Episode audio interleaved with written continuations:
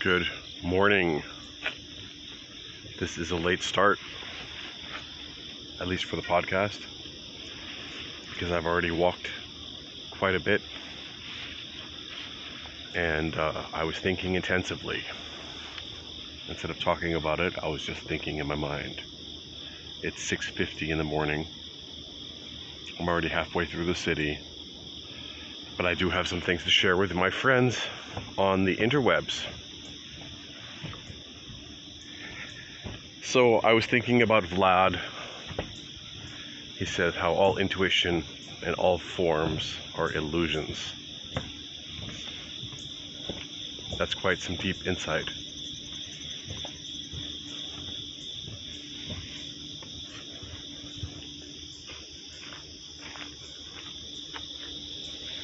And um, that makes me think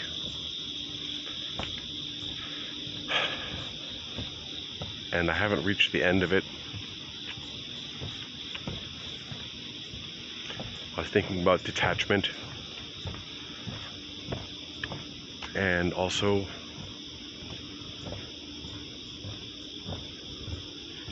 if our thoughts are attached to our bodies.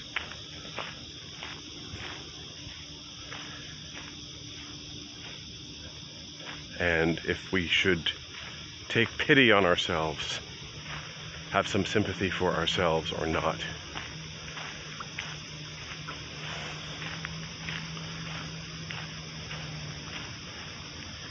And also, I noticed my mind wandering quite a bit. So, I obviously have more work to do on uh, self discipline.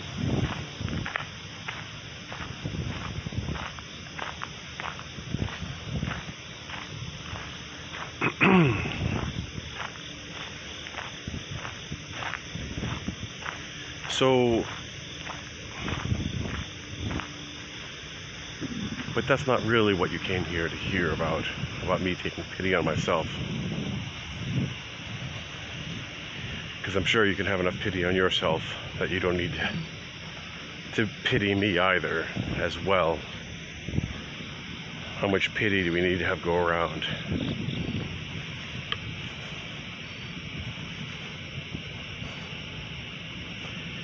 and um,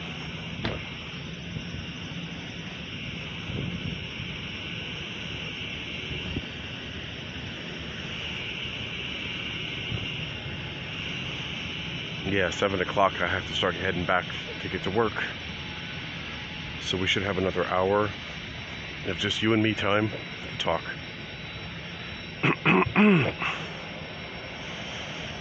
so I have uh, been playing with the notebook for Haskell. So I got that to compile and basically, a Jupyter Notebook is a code evaluation system.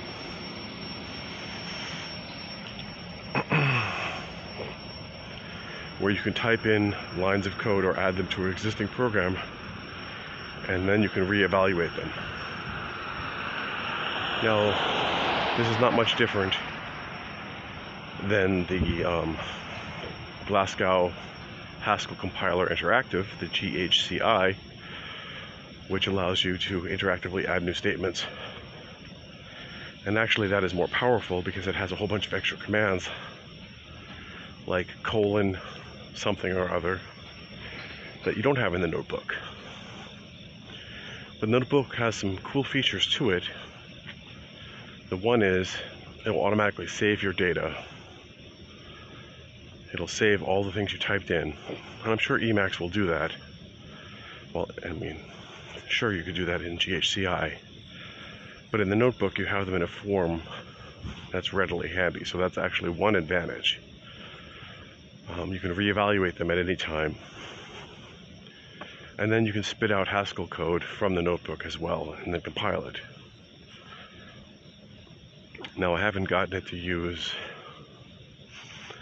the pedantic mode, But it also offers some refactoring hints. It's like, well, you wrote this, but why don't you think about writing it this way? So it recognizes and teaches you some coding style as well, which is pretty cool. So I'm having a lot of fun with that. And um, I'm thinking about an interactive system now. So here's the thought experiment for you guys to ponder. I've got a big, I've got a user interface, let's say, that's rendered. And it's got this big dial on it with one parameter. And this one parameter is just going to be some like depth or some something. Some one parameter you can adjust. And um, there's going to be one function that's called.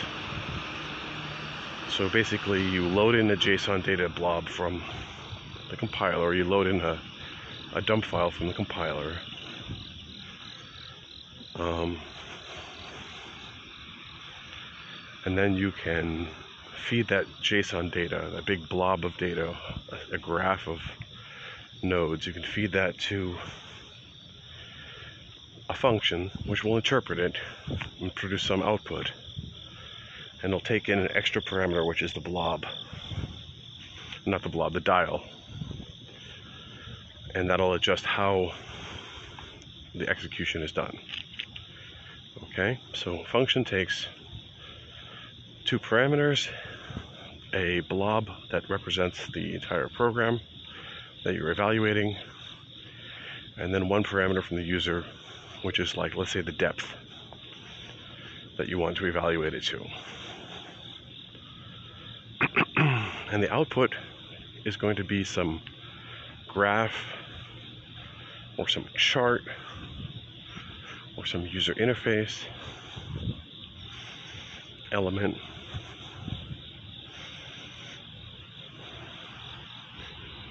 that um,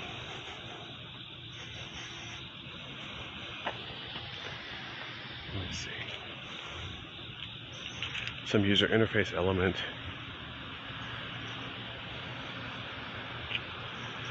that um,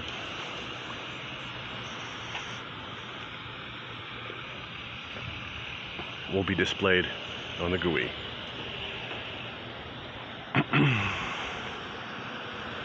So now the challenge here.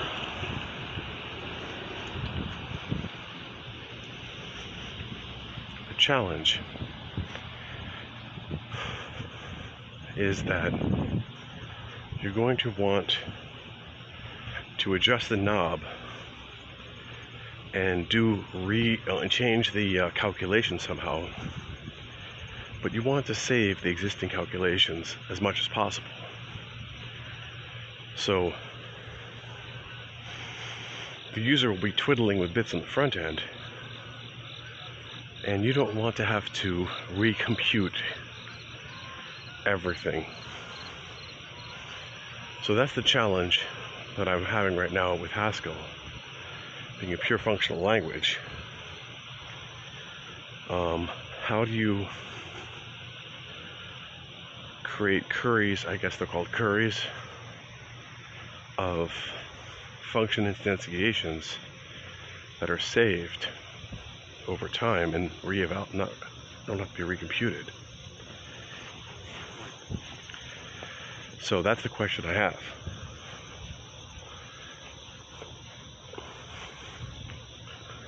Will they have to be recomputed or not?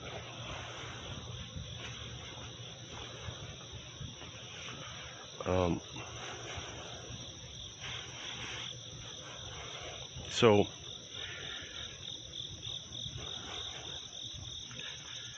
and then let's throw in some other things.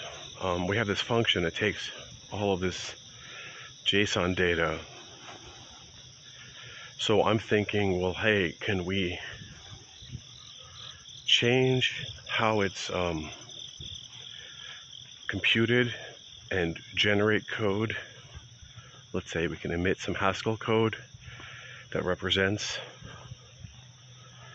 uh, the JSON blob in a different way, and then we can run that. Because what I'm thinking is if I have a description of a program,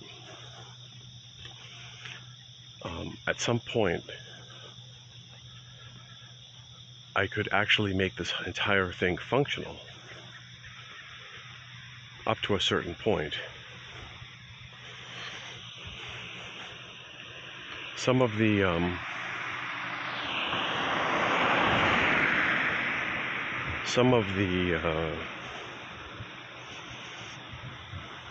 evaluation of the trees or the actual execution of the program could be considered to be directly represented as a functional uh, function in Haskell. And maybe we can compile the code down to that and then feed it to the Haskell compiler. Haskell compiler. So these are the things that I'm considering. Or do we just interpret it in memory?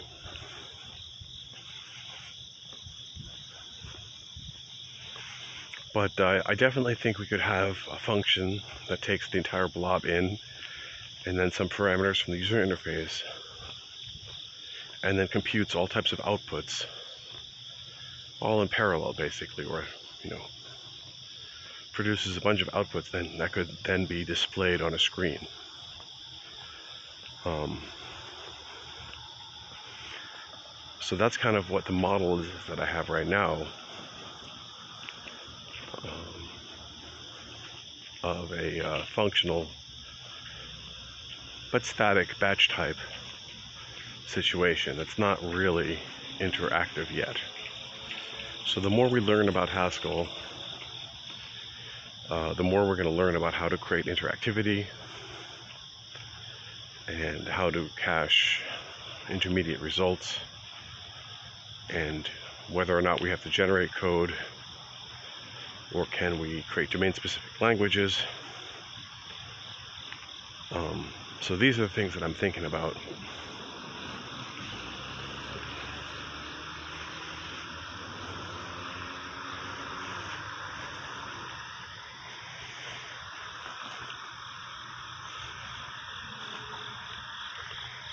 Um, that will require some more consideration, but I wanted to just present them as problems to be thought about. I'm trying to state the problem.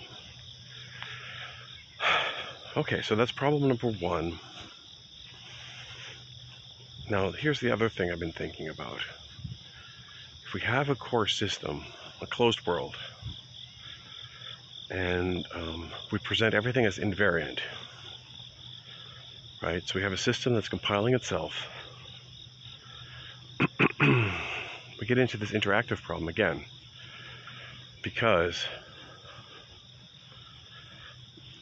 the code of the system that I'm compiling will change over time. And it will change into ways that I do not expect. So that if we treat everything as an invariant,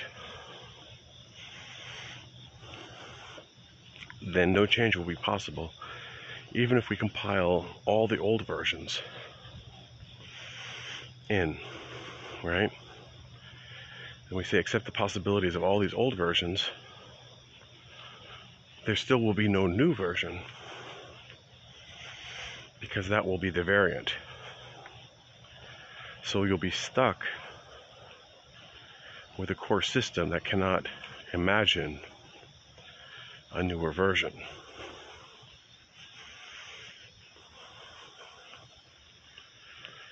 Now, So we're going to want to allow for variations on certain areas.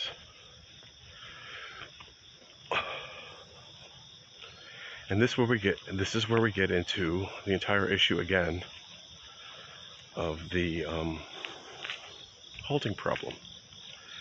So this is a new form of halting problem, really, which is even if you have an existing system, an existing code, um,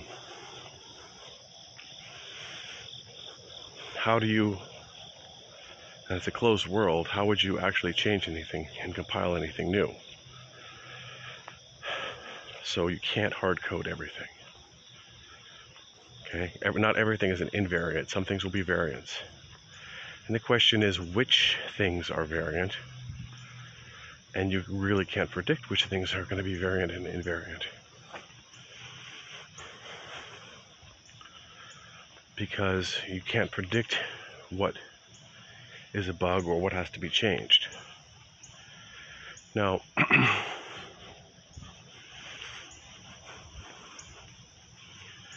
sure, we can use all types of statistical modeling and um, collect past probabilities, conditional probabilities of what was, um, and also what changed, and the probability of this thing changing.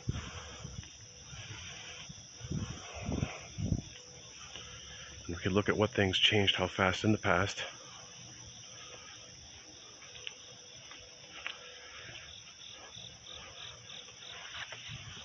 But that doesn't really give you an indication of how they will change in the future.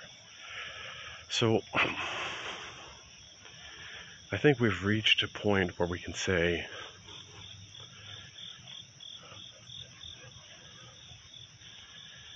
that the closed world won't solve the problem. It'll give you something to compute, but it won't protect you against the future. Won't protect you against the future because you don't know what the future is going to be. And if the future is another programmer, the programmer can introduce all types of crazy shit in which you cannot expect, and that complexity can be enormous. So, you have to respect the complexity of the future programmers. So let's just say that's rule number two. Um, rule number two is even in a closed world, will only give you what has happened, but it won't allow for what will happen and cannot predict what will happen.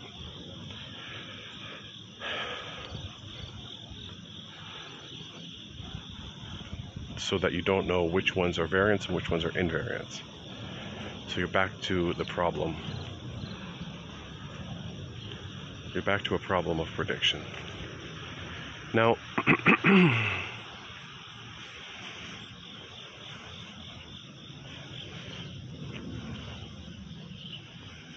with this dial, we could calculate all different values of what the dial could be, what the output could be under different dial values. And present all of those to the user. And then when they switch on the dial, they would just switch between the different outputs. Right? So pre calculate everything. And then hope to um,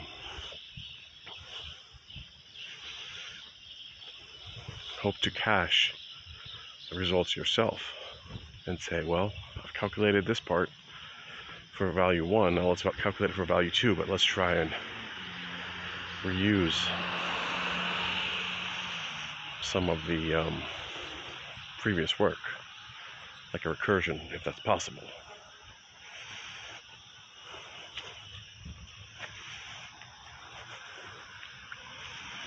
So that's an interesting way of thinking about it.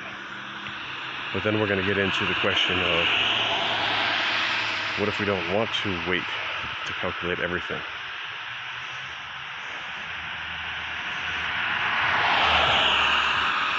And what if the dial is how long the user wants to wait? Like the depth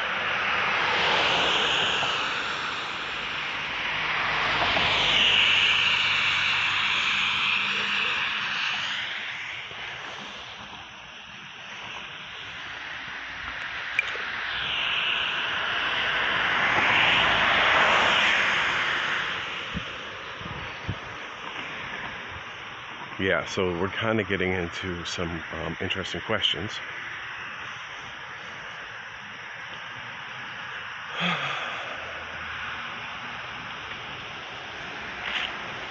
All right. Well, I am also excited to hear more about Vapnik, and I'm happy to see we had five uh, listeners yesterday. So, um, I'm going to take a break, grab a fresh coffee, and then uh, for the rest of our walk, we're going to uh, try and do clips from Vapnik, finish off that interview, and see if we can glean anything more from our Russian friend Vlad, whose command of the English language is poor at best. All right, let's give it up for Vlad.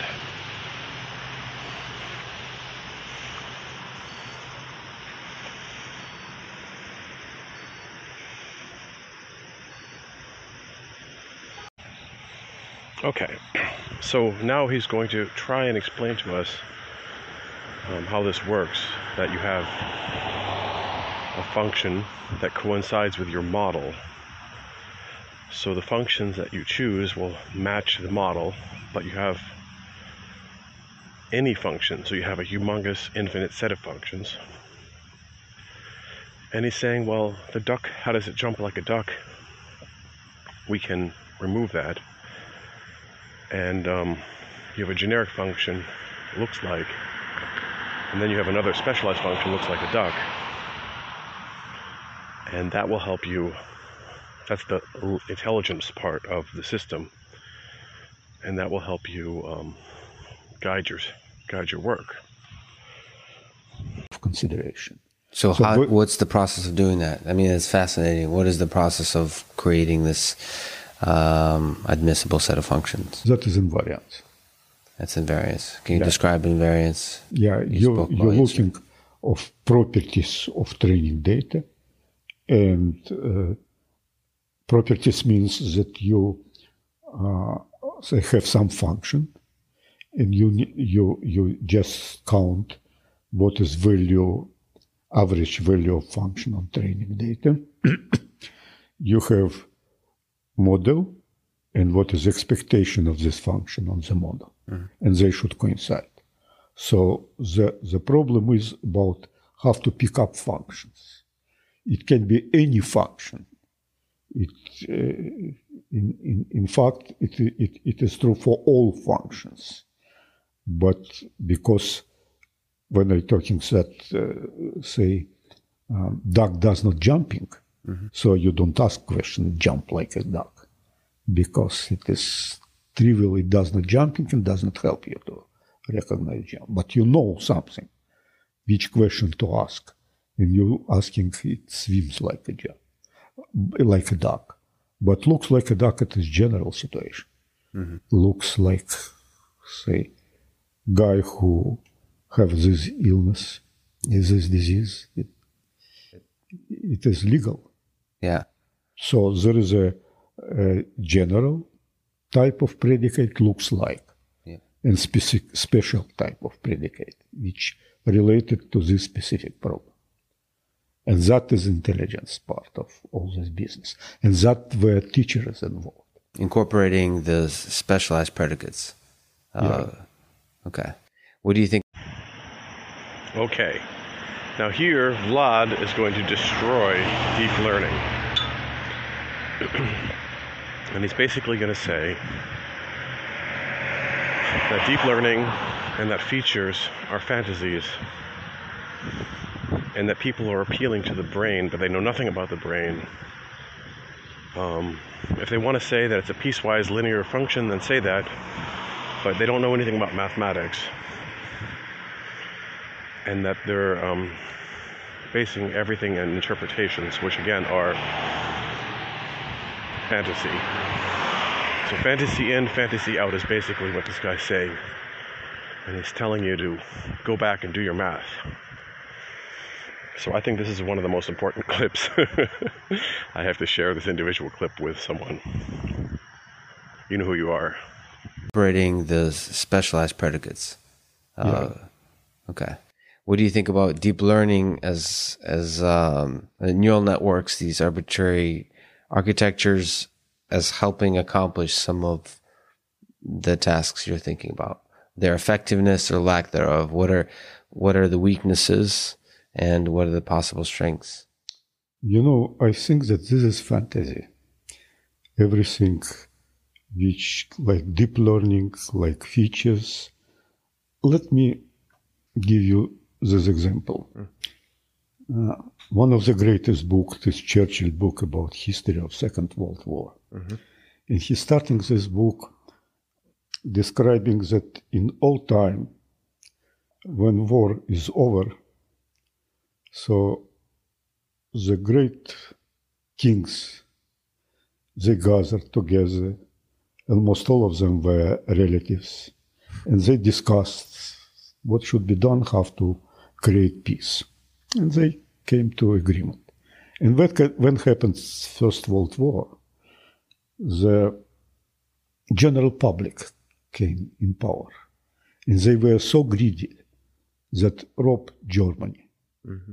And it was clear for everybody that it is not peace, that peace will last only 20 years because they was not professionals. And the same I see in machine learning. There are mathematicians who are looking for the problem from a very deep point of view, mathematical point of view. And there are uh, computer scientists mm-hmm. with mostly does not know mathematics. They just have interpretation of that.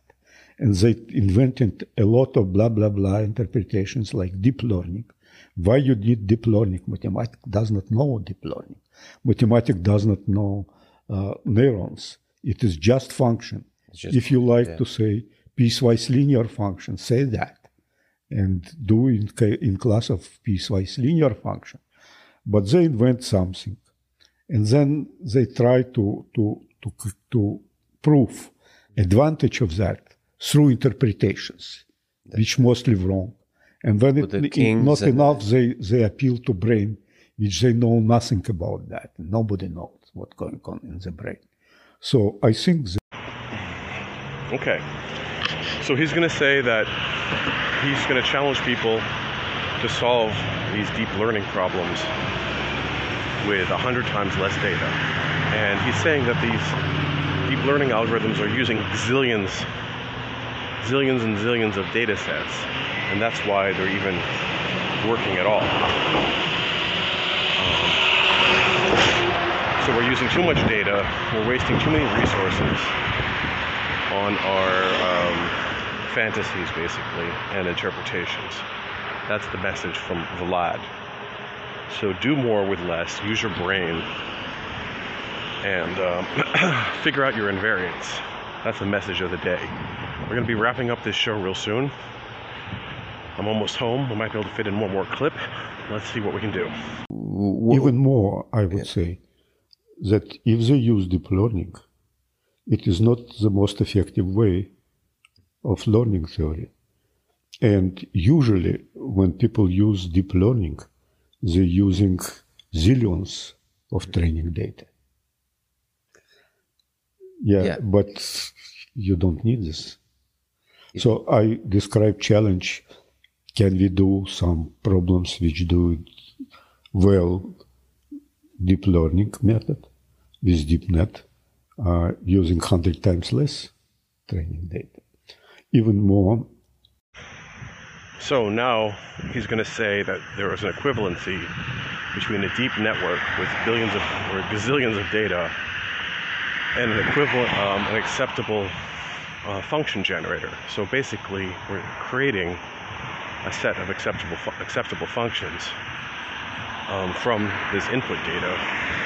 But he's also saying that there might not be a good function in there. I think um, he's, it's really kind of garbled what he's saying. I'm trying to interpret it, um, but it's very difficult. Using 100 times less training data. Even more, some problems deep learning cannot solve because it's not necessary they create admissible set of function when they to create deep architecture means to create admissible set of functions you cannot say that you're creating good admissible set of functions. Yeah, you, You're just, it's your fantasy. It is not comes from math. But it is possible to create admissible set of functions because you have your training data. It actually Okay, so this is going to be our final clip for today. And I'll tell you we left off at. Um,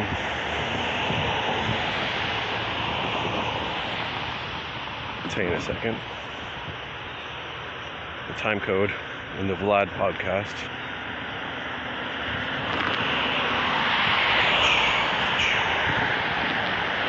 Let's see. We're at 30 minutes. We're roughly halfway through, more than half. We're at 30 minutes here, so really we have a long way to go for Vlad to impale us on on the theory of mathematics and his anti-spiritualism. But um, good morning. But I'm quite interested in finding out uh, what's going to happen. So. Um, yeah, this is uh, great. So basically, he's saying he's going to repeat himself a couple of times, but he's basically saying now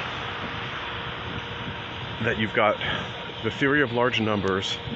If you have your um, invariance, and if you don't have it, the old way is the uniform theory of large numbers, which is much higher. And he's saying that we can use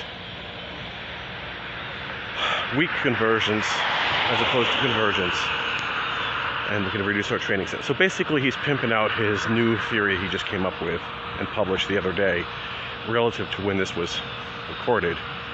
This is an older podcast. Um, let's see when this thing was actually recorded.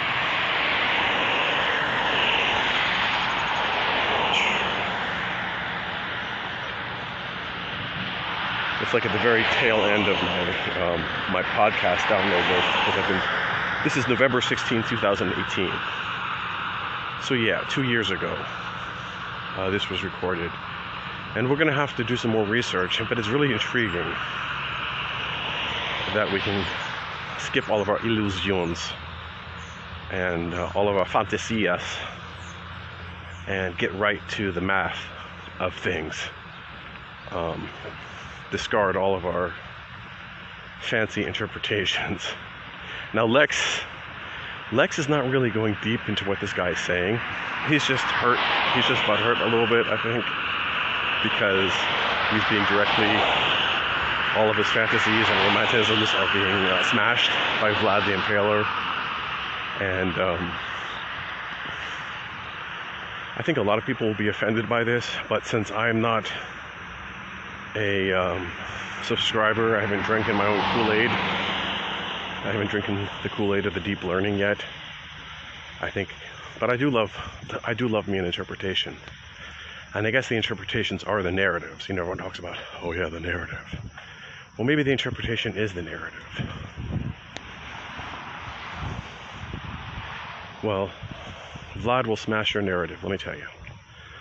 All right. Well, I think um, that's it for today. We're going to close out with this clip. I hope you have a great day. This was a short podcast, but I hope it was more effective for me to actually think through my shit instead of talking through all of it. Um, makes for a shorter podcast, less blathering. So give me a thumbs up. Oh, I saw a great feature. You can, uh, if you go to uh, st um, anchor.fm slash STRE, you can actually just click there and leave me a voicemail. And you can also install the app and subscribe um, to give me a thumbs up. I know it's a piece of shit, and Anchor's got a really bad name, and I'm gonna have to move away from it.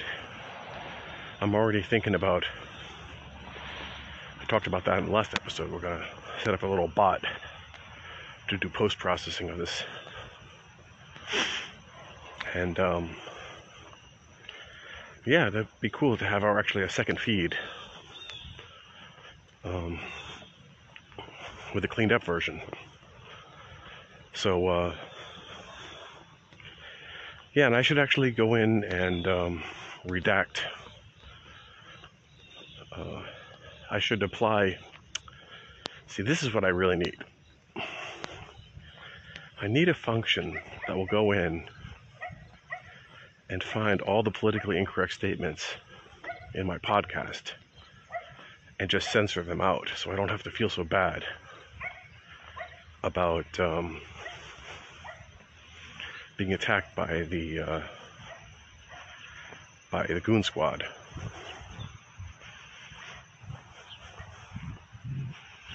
I should make a separate.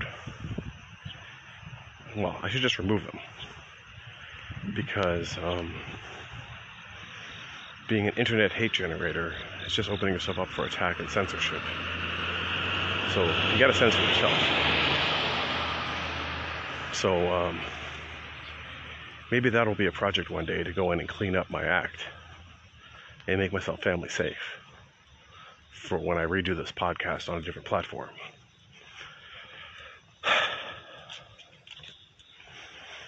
And then I should collect all my examples of hate and then rework them to be more gentle and provide more perspective into why I said those things um, and uh, not be so harsh. Oh, look at that. Uh, fishing rod. Okay, guys, see you later.